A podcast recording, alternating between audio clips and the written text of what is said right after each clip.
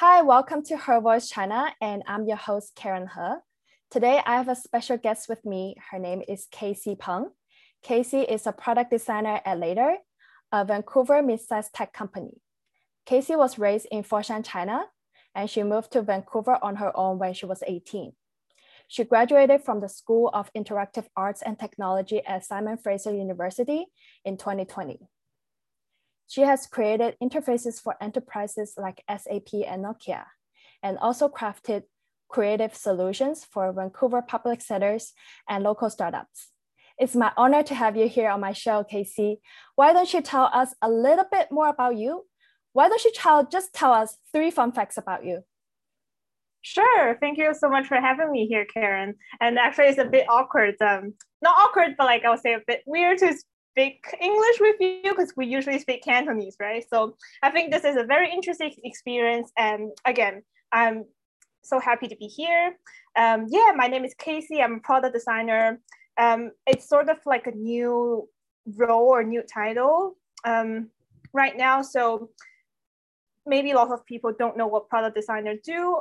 I would just um, start to introduce a bit about that. So put it simply, I design product features and interfaces, uh, mostly for digital products. For example, like let's say if I work in Google and if I work in the Google Map team, then I design the interfaces um, and features of Google Map. That's what I do for job. And um, three fun facts about myself. Yes. So um, I guess the first fun fact that I always surprise people is um, I actually really like hip hop culture. And I remember there was one time when I was in school, I was in the studio and I was listening to some music, and then my, my teammate asked me, "Yo, what are you listening?" And I said, "You wanna you wanna listen?" And then and then he grabbed my microphone uh, sorry he grabbed my earphone and it was like some very old school trap music and then he was so surprised like a little asian girl where always wearing pink and like being so girly at school is listening to some like old school trap music so i think that's the first fun fact about myself um, and then i guess the second fun fact is um, my favorite dessert is um, 豆腐花 which is a sort of tofu pudding. And um, it's, it's a Chinese sister, I believe. Um, um, so it's not really popular in Western country. Um, but it's one of the cheapest dessert that we can find. And uh, it's, so for example, like in the Chinese market, you can find like $2 for a big bowl and, and so yummy. It's it's my whole day happiness. And then my mom always laugh at me that like you you like the cheapest dessert, you like the cheapest food from the whole market. And I say, yes, that's my favorite. I love the tofu pudding. so I would say that's the second fun fact. Um, um, the third fun fact, I would like to share one of my secret skills. I think I am very good at folding clothes. Might because I work in retail and I need to do lots of clothes folding, t-shirt folding in my work, and I'm actually very good at that. Um, I'd like to show you my closet if we have a chance, but it's really impressive. I'm very confident about my clothes folding skills. So that's my three fun facts. That's awesome. And as our listeners can find out, Casey you speak really good English. And most of our listeners are still in university trying to learn English. So my first question will be like in your opinion, what is the most effective way of learning English? Yeah, I think that's a very good question, and that's a um, question that all the international students would need to encounter. So I think my best advice of English is to put it in use for every languages actually the more you use it whether it's in a spoken way in, um, in a written way or um, if you want to practice listening and reading any perspective the more you use it the more familiar um, you are with it. So i guess my best advice is to put it into use just keep using it. Yeah for sure. I think that's a really good advice and um, so when it comes to learning English, we know there's input and output. For input, like what kind of materials or like websites do you visit when you're trying to learn English or learn the culture? Yeah, um, I think that's a very fair question to ask. For for me, I used to look for some material that's um, for the sake of learning English. For example, I would, you know, people always say, oh, watch some English shows, watch some English movies, stuff like that. So I tried that and I noticed that that doesn't really work for me because I'm not, I'm not very interested.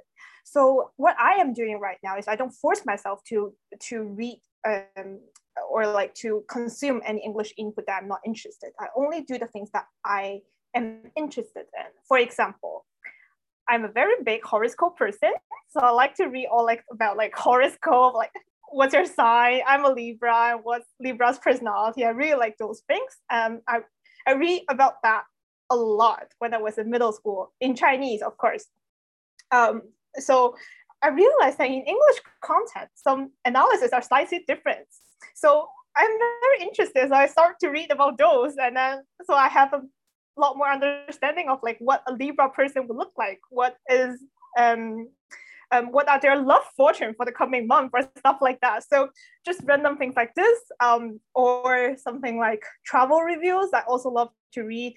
Um, for example, if I need to travel to a country that's not really popular to Chinese people, um, then I have to do research on English content, and I have I have no choice because I have a lot more research to do um, in English content. So I read travel reviews too, um, um, but yeah, it really depends. Um, um, I I no longer force myself to read or listen to anything that I am not interested in. So I found that work for myself uh, a lot more better than forcing myself to do something that I don't like to do.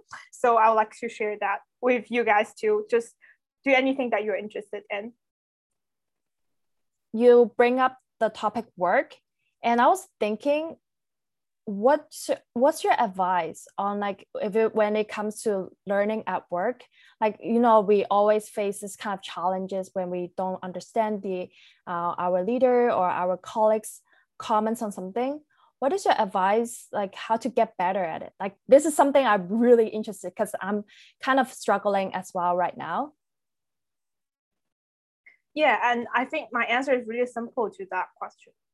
If you don't understand you ask you ask them to say that again and i think it's really normal because even though when two chinese native speakers are talking to each other sometimes something doesn't make sense and sometimes something um, is not communicating across to the other person. And I think that's really normal. And in that case, we just ask,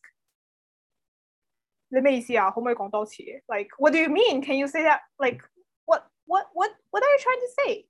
So it, it's the same in English. If I don't understand in a um, professional career settings, I just, I just ask. I say, sorry. Um, well, I mean, I, I sometimes will ask like, oh sorry I, I don't really get it do you could you explain again or sometimes i will um, be like oh just to clarify this is my understanding um, do you mean this do i understand it correctly so I, I phrase it in this way to show them that i didn't fully understand the context and they will explain again. And usually when they explain for the second time then i understand. So i think my best bet is just to ask if you don't know. Yeah that's that's a great point. I will for sure ask more questions when i don't understand something. So thank you for that. So now we move to output. So output like one of the key as a key important thing about output is to actually have the courage to speak english to like strangers or to your colleagues to your classmates. So how do we get fluent in speaking english? Um, yeah, as I said earlier, I think if you want to get fluent in spoken English, just just keep speaking, just keep use it, keep put that into use. And you know, as the old saying goes, practice makes perfect, and this is the most efficient way, anyways. So for me personally, um, just my personal stories though, I used to work at retail, and I think that is the time where I like my spoken English or my oral English go like rocket. And it's just a big boost because I am speaking every day to the customers, to my colleagues. Even though my English is not perfect, but I'm speaking every day. So I get a lot more comfortable with it. Um, and that being said, my English might not be like grammatically perfect, but I think what I improved from that is I feel a lot more comfortable speaking English. Like when I speak English for the whole day, I don't feel tired or I don't feel nervous anymore. So I think that's a big improvement for myself is to getting more comfortable with that language. Yeah, getting comfortable with the language is definitely something we all need to work on because we are not perfect we are not native speakers. Even if you are a native speaker you always make mis- you will sometimes make mistakes too right? So have you ever made any mistakes or make any jokes because you didn't understand the language you didn't understand the culture? Have you ever encountered anything like that yes a lot i mean even though right now i've been living in vancouver for like more than more than five or six years right now, I, I still don't understand lots of things, especially when it came to like the local slangs or some um some games that they play in their childhood. I play different games, so I don't know. Um, so I, I like to joke about it um, to tell people that I don't know. Um, and I think it's joking is actually a way to avoid embarrassment in my perspective. And I think one of the common thing that I um, or say one of the common reaction that I like to use is I, I, I joke like, oh, I totally understand what you're talking about. And then people would just be like, okay, this girl has no idea we're talking about, so we should probably change the topic or something. Um, and nobody got offended if you don't if you don't understand what they're talking. It's it, it's normal. Like for example, sometimes I don't know what my Chinese friends are talking. Like for example, if they are watching some like survival shows like 偶像练习生青春有你 um so it's like Chinese version of Produce 101 I don't watch the show I have no idea what they're talking about so I think it's really normal that if you don't some you if you don't know something that people are talking about and then um you just joke around about it or just say I don't know and it's fine honestly so my question would be would you force yourself to learn about their culture, like learn about the shows, maybe watch some shows that they talk about. Would you ever do that? Or you would be like, no, it's okay. We have different lifestyle, different interests. So I don't need to really like try so hard to fit into the uh, to the culture. Um, personally, I don't. Um, like, well, I don't know. I think everyone has different interests and everyone has different hobbies. Everyone has different passions. And i think that's okay. It's, you can still be friends even though if you like different tv shows or even though if you play different games you can still be friends right? So i personally don't force myself to um like watch or learn something that i am not interested. But if i am interested then then i will go watch it. For example if my if my friends are talking about a tv show recently and then i think oh my god that um, I, I'm like totally hooked and I, I might go watch it. So next time I'll discuss the new uh, the new episode with them. But if I'm not interested, um, for example, whenever they're talking about like video games, I, I, I have like zero knowledge about it and I never wanted to learn. so I, I just drop the topic whenever they're talking about video games. I, I don't force myself to learn something new just to get into the conversation. I, I don't think it's necessary either. I think you can make friends even though you like different things that's true because i found that personally i have like we as in a when i'm like socializing with my friends i notice they they talk about different topics when it comes to talking to me or talking to like other local friends so i think it's normal to have different interests and different topics to talk about so i'm very curious as we are talking about friends and social life how did you make your first local friend in Canada? Um, I, I think my first local friend, actually, I, I don't even consider her as local because she also she's also an immigrant. She moved um, from Korea when she was in high school. Um, but I would say that's the first foreign friend that I make. Um, we were in the same um, ESL writing class. So you know, like when you go into university, if your writing is not exceed a certain grade, then you would be put into like a pre-requirement writing class or something like that. And mostly that class, they're um, English speakers. So um, how did I make that friend? It, it was it was really simple. We like to eat, so we just we just explore different restaurants in Vancouver on weekends, and we also like shopping. So we also shop together. So, you know, just like how you make friends with girls, and no matter if they're Chinese girls or Korean girls or Canadian girls, like girls like the same thing, and you become friends because of that. So it's it's just simple as that. We've eaten lots of Vancouver restaurants, so that was some good memories. That's great. Oh uh, man, that brings me back to my memory of having my first local friend. And it's the same thing, ESL class, and we get to like I feel like we should treat ESL class as a great way to find friends because you meet with so many people from so many different backgrounds. So it's a great place to start making friends. And so beside ESL class, what are some good ways to make like more local friends for international students because i know sometimes um, a lot of people say oh chinese stick to each other they don't really communicate with the local students. What's your take on that? Um, yes I, I do notice that too and i think that is i think that makes sense um, because um, for chinese international students we have the same culture background and we just have the same um, grew up environment. So it's very easy for us to connect to each other, to feel empathetic um, with each other. And it's easier for us to become friends and not to mention the language that we speak.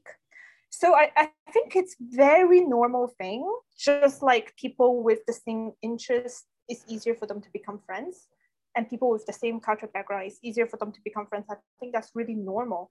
I don't I don't want to judge on that and say that's a bad thing because I, I really don't think it is. But um, what I think is, um, especially when you're studying abroad, you are stepping out of your comfort zone. So you definitely want to make friends that's um, more than your culture zone, like more than just Chinese international student friends.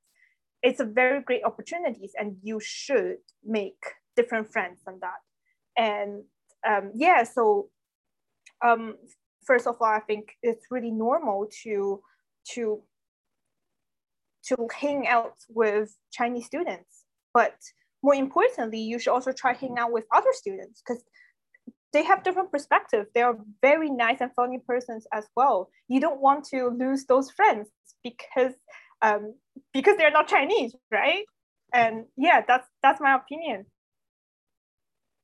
yeah, for sure. I think that's something we all need to think about when it comes to like making friends. Maybe sometimes getting out of your comfort zone will bring you surprises. You never know, right? So, but when we are making friends, sometimes we face this cultural barrier. I, I'm pretty sure you have uh, faced that kind of thing too. So, can you share with us a story where you face a cultural barrier? Um, yeah, I think um, it's mostly the times that they're talking about um, something that I haven't experienced uh, that I haven't experienced before. For for example, um, you know how when we were in Chinese high school, it's so stressful that everyone was preparing for college ex- college entrance exam and we need to wear school uniforms and then we have no other life other than preparing for the exams. And um, the life for high school students here are totally different. Um, they finish class at 3 p.m and they have lots of like social activities to do. So i think whenever they're talking about that i i just can't relate because i don't have the same experience. Um, so I, I definitely have experienced um, something like that. Um, i mean the culture culture barrier. And I think what I do is that um, you know it's um, it's a new story for me. So for me, I I can be a story listener. I can learn about their um, life experience because it's so different from mine. So I just become a listener and then I stay curious. I, I ask them if I hear something that's different from mine. And I also share my experience I tell them, oh, you did this in high school. I did, I did that. or sometimes we find something in comments like, oh, your teacher was like that. Oh, my teacher was like that too. So, um, you know, you can still keep the conversation going. Um, just embrace the difference, and it's not a bad thing eventually. Yeah, for sure. I feel like we can always find common ground between us and the local um, the local students. Um, but when it comes to differences, what is the biggest difference between your local friends and your Chinese friends? Um, one big difference that I found is I found that the students here are a lot more financially cautious compared to Chinese students because I think might be a might be a cultural thing because for Asian parents or Asian families, not only Chinese but also for like other Asian countries, I think the families like to support their kids, um, especially especially Chinese families. They think um, study should be the priority of the kid's life, and they shouldn't be distracted by anything else, whether it's video games or spending money or dating, anything like that. Um, so they like to invest in education. They like to give money to the kids so that the kids can put all of their mindset and energy into study. And that is very different from um, lots of my local friends here that I noticed that because people here, like, they usually don't get uh, financial support when they turn 18. So a lot of them have to use um, student loan for university and then have to work for part-time job. And that is their, um, um, there's their like life expense, sort of like if you want to buy something else that's out of your reach, your parents won't pay for it. You have to work for it. Even like this is this is for everyone, not for everyone. This is for most of people, no matter what their financial status is. Because I have seen people with, let's say, very very rich people. Like I, like I, I, I just can't imagine how rich they are because I know that they own a few buildings in another country, like a few buildings. Like they're definitely really rich, but um, their kids are using student loan. Their kids are working part time to pay for their thing, and and their kids are worrying about like paying um, paying out student loan after they graduate. Um, so I think this is how different families are raising their children, and I think that's the one of the very big difference that I found between Chinese students and let's say Chinese international students in, in particular, because it might be a different case from like local Chinese students who, who are still studying in China. Um, but yeah, that's one of the big differences that I found. And because of that, that also leads to some other gaps between the students. For example, let's say um, if two students are going out for shopping and um, the students with more financial support will have more options to choose what they want to buy versus um, the students are, are like using their part-time work money to shop will be more cautious or will be um, will just have a different mindset. So that's one thing i noticed and it, it's just very interesting. I, I don't think anyone is is better than the other one but it's just very interesting how different families or like different cultural backgrounds are um, are giving different financial support to the to the children. Yeah, I I noticed that too because I, I really agree with you. Like here, like lo- the local friends I know, they all work part time, full time, summer jobs. Like even do like summer camp, like counselor or something like that. So while we're on that, um, I know you you have uh, done your retail job. Um, how did you get that job? I'm very curious because I know like it's kind of hard to get a job when you don't have much experience. Yes, it is. I would say it's always the hardest to get your first job, right? So when, when I get my first job, um, it was um, a seasonal sales associate um, in retail. So it was around the Christmas time where um, they're in a high demand of people. So they hire a bunch of seasonals who only work there for like a month or so just during the holiday season. So at that time, the bar was usually really low because they only need people for like you know one or two months. They, they don't have to commit that much, and they they just really need people at that time. So that's that's how I get a first job, not because how how good I was, just because the bar was very low. And after you get your first job, the second one will be easier. The third one will be way easier, and then um, the fourth one will be super easy. Maybe you can pick the companies that you like. So so yeah, that's how I get my first retail job. And I um, happened to stay in retail for like another three to four years during my university. So what was the biggest lesson you learned from doing retail? Um, I definitely learned a lot from my retail part-time job. Um, but I think one of the biggest thing I learned is about communication. And when I say communication here, it's not about English skills. It's nothing about English skills. Um, when we're talking about communication and people always think that, okay, my English is not good. How can I, how can I communicate well? But this is what I learned from retail. I think these are two concepts. Language, communication, different. Why I say that? Because I happen to be able to help non-English speakers in my job. And by saying non-English speakers, they're not even Chinese. Like they're like, um, sometimes they're from Thailand, sometimes they're from like Vietnam, and, and sometimes I don't even know which country they're from, but they, they are definitely not Chinese and they don't speak much English. And when my colleagues see them, they just pass over them to me because they think I can help them. And it's like just a very funny story that I happen to be the helper um, for all the non-English speaker customer in my store. But what I want to say is, in this case, we, we don't use in, we don't use too much English skills to communicate, right?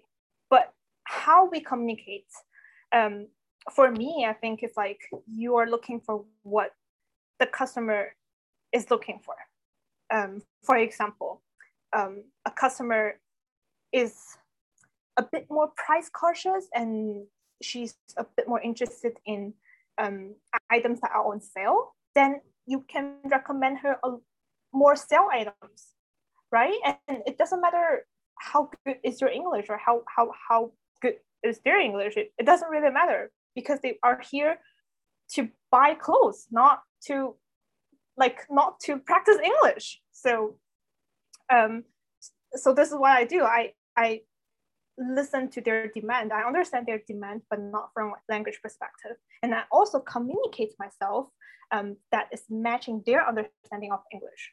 For example, if you know a customer that are not a native English speakers, like what is the point using very flossy words to to sell your clothes? Just use simple words. Just tell them this clothes, beautiful, skinny. And just use simple words and people will get it and, and people buy it. Like that's the ultimate goal is to get people to buy your clothes. Um, and that's nothing about English, just about communication. So I, I learned that a lot and that actually gave me lots of confidence um, in my future studies or like whenever I'm doing presentations because I understand that English is not the case. It's about passing your ideas to your audience. It's about communicating yourself to the audience. And it's nothing about English. So I think that's the biggest lesson that I learned during my retail job.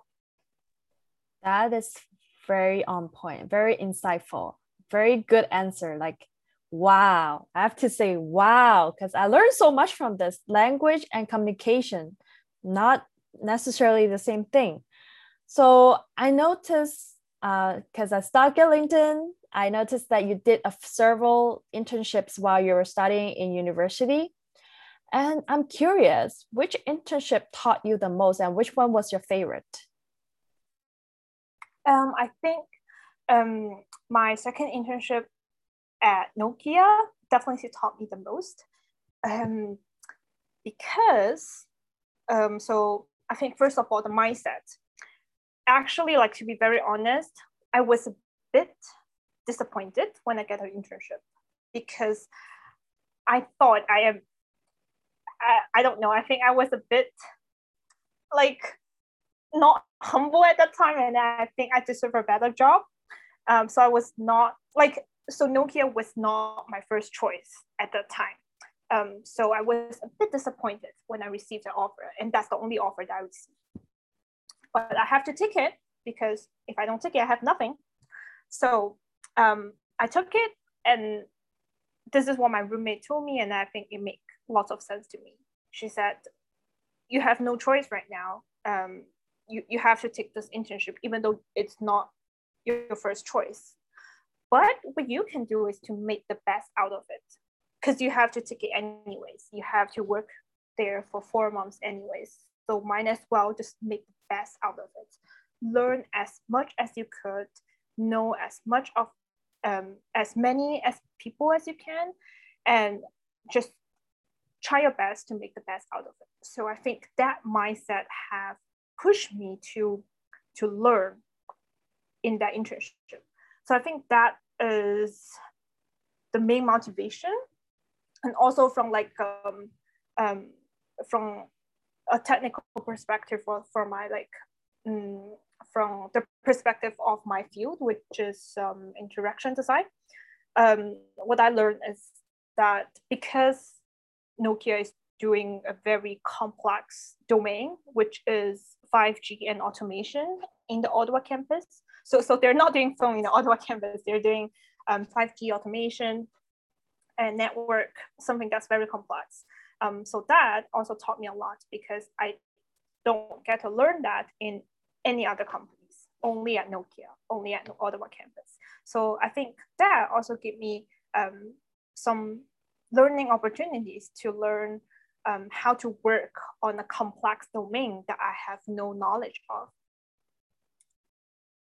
Yeah, that's some great learning experience, to be honest. And um, when it comes to, let's flash back to interview. When it comes to interview, you said something like a two-way interview before um, it's not uh, let me just quickly explain it. It's just not you not only you uh, uh, not only the company choosing you you're also choosing a company. And can you elaborate on that? And can you tell also tell us how we can apply it? Yeah for sure.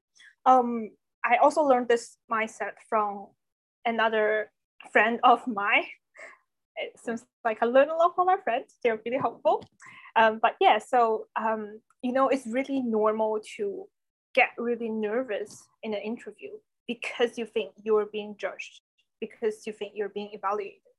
Um, and that's really normal. And it's also really normal that people do stupid things when they are too nervous. So that's why I think having a great, having a right mindset is important. So um, what I mean by two-way interview is that while they are judging you, they are evaluating if you are a good candidate for them. You are also um, kind of evaluating if this is the good company for your next opportunity, if this is the job that I that you want to do in the next couple months or years, if this is the manager or colleague that you would like to collaborate in a day-to-day settings. So you're also kind of putting yourself into the team setting and see if you like the job or not. So having that mindset in mind, um, for me, it just feel like we are on the same level. Um, we are like I am not lower than them. Like they're not just like standing at high point and like judging me or something we are just um, trying to understand each other and trying to understand if we are a good fit for each other.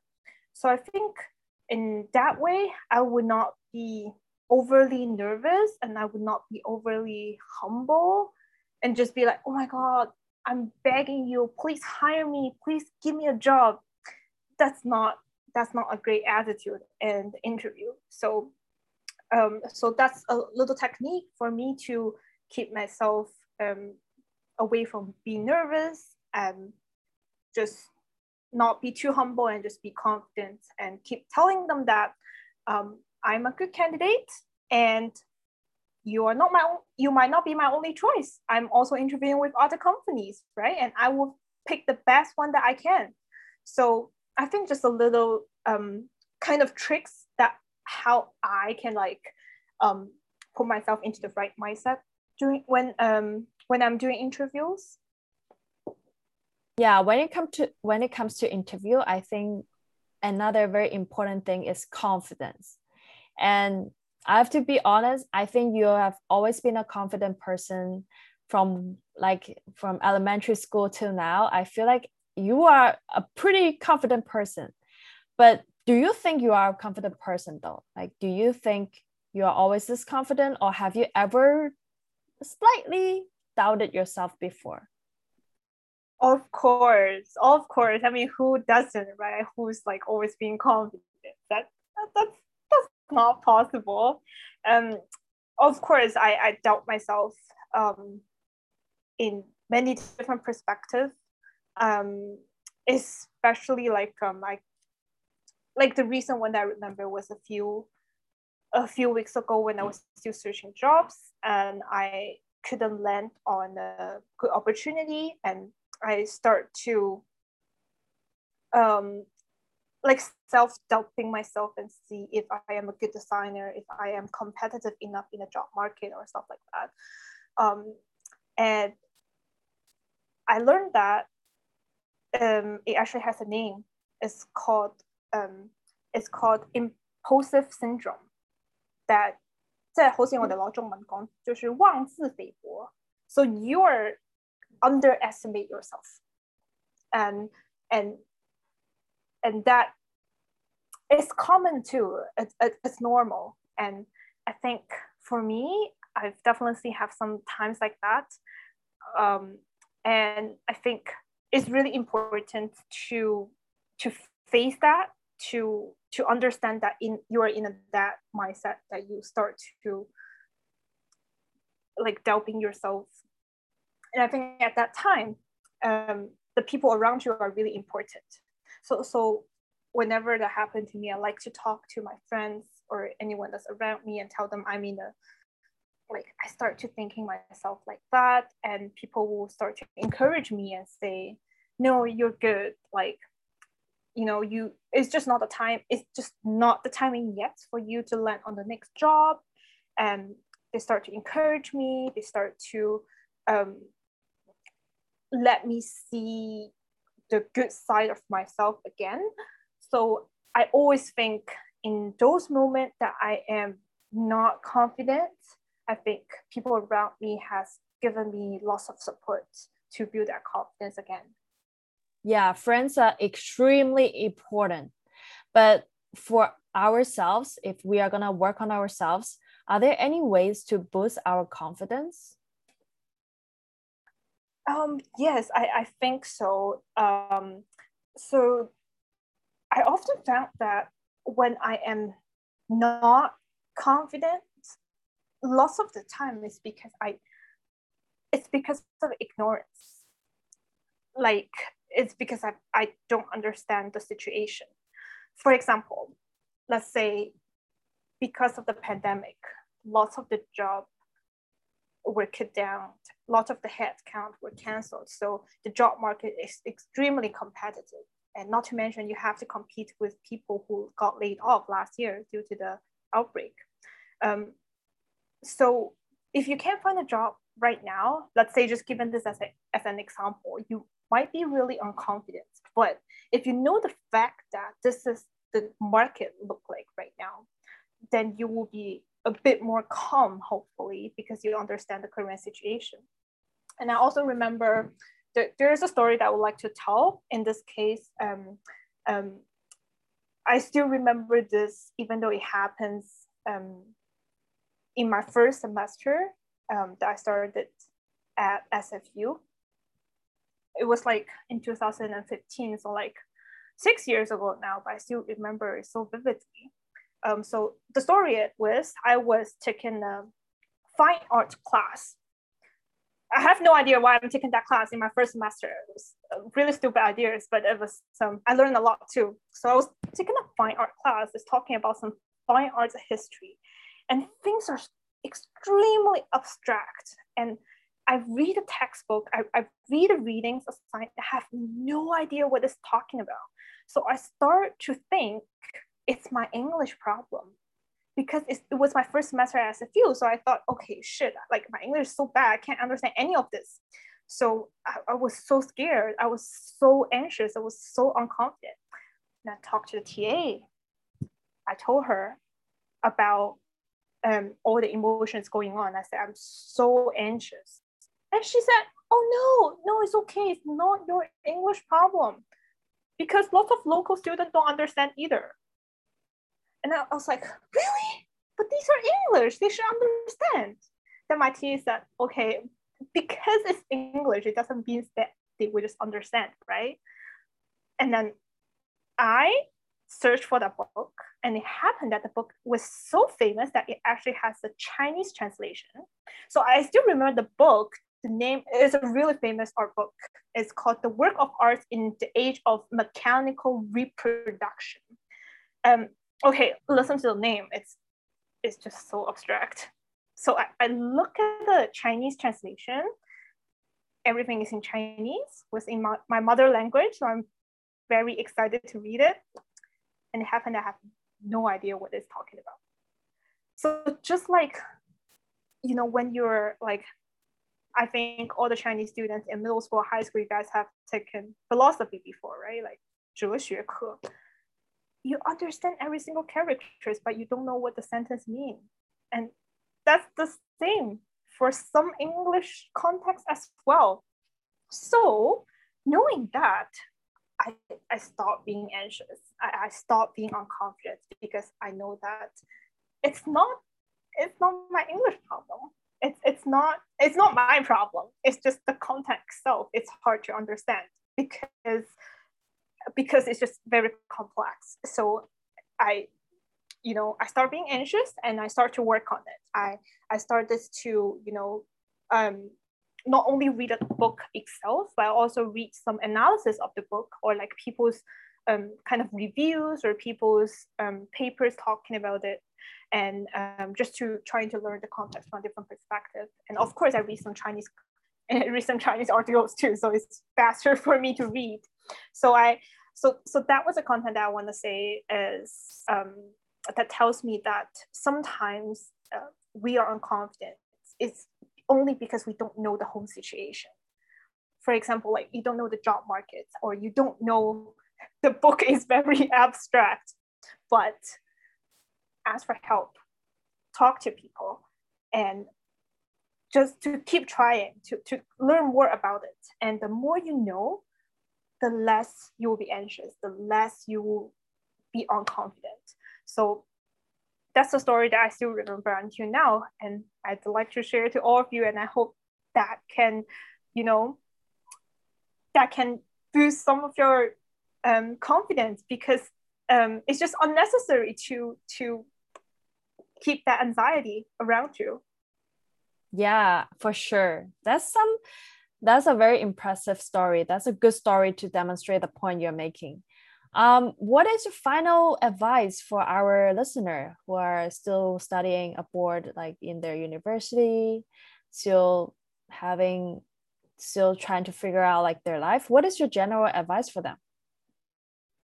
Um, I think the things that we talk about are really important, such as making friends out of your comfort zones or out of your culture zones, and um, be confident. That's that's very important whatever settings that you're in. And i think um, just study hard work hard keep trying and you will be thankful for yourself later on. And even though some of the attempt might not be successful at this time just keep trying just um, ask for help ask for support we have so many help resources here no matter they're your professor, TA, senior classmates, co-workers, your friends, your family, advisors at school. There are so many people that you can ask for help. And why are you wasting those resources? Use those resources wisely, um, ask for help, and listen to the advice, work hard, and you're gonna see the results. that's some really solid words. Solid, solid, like gold. 就是金句啊，真的是金句，就是 it's very um gives you a lot of ideas, insightful. Um, so thank you so much, Casey, for your time here. We I really enjoy talking to you, and just such a you're just such a great person to talk to, and I really learned so much from you.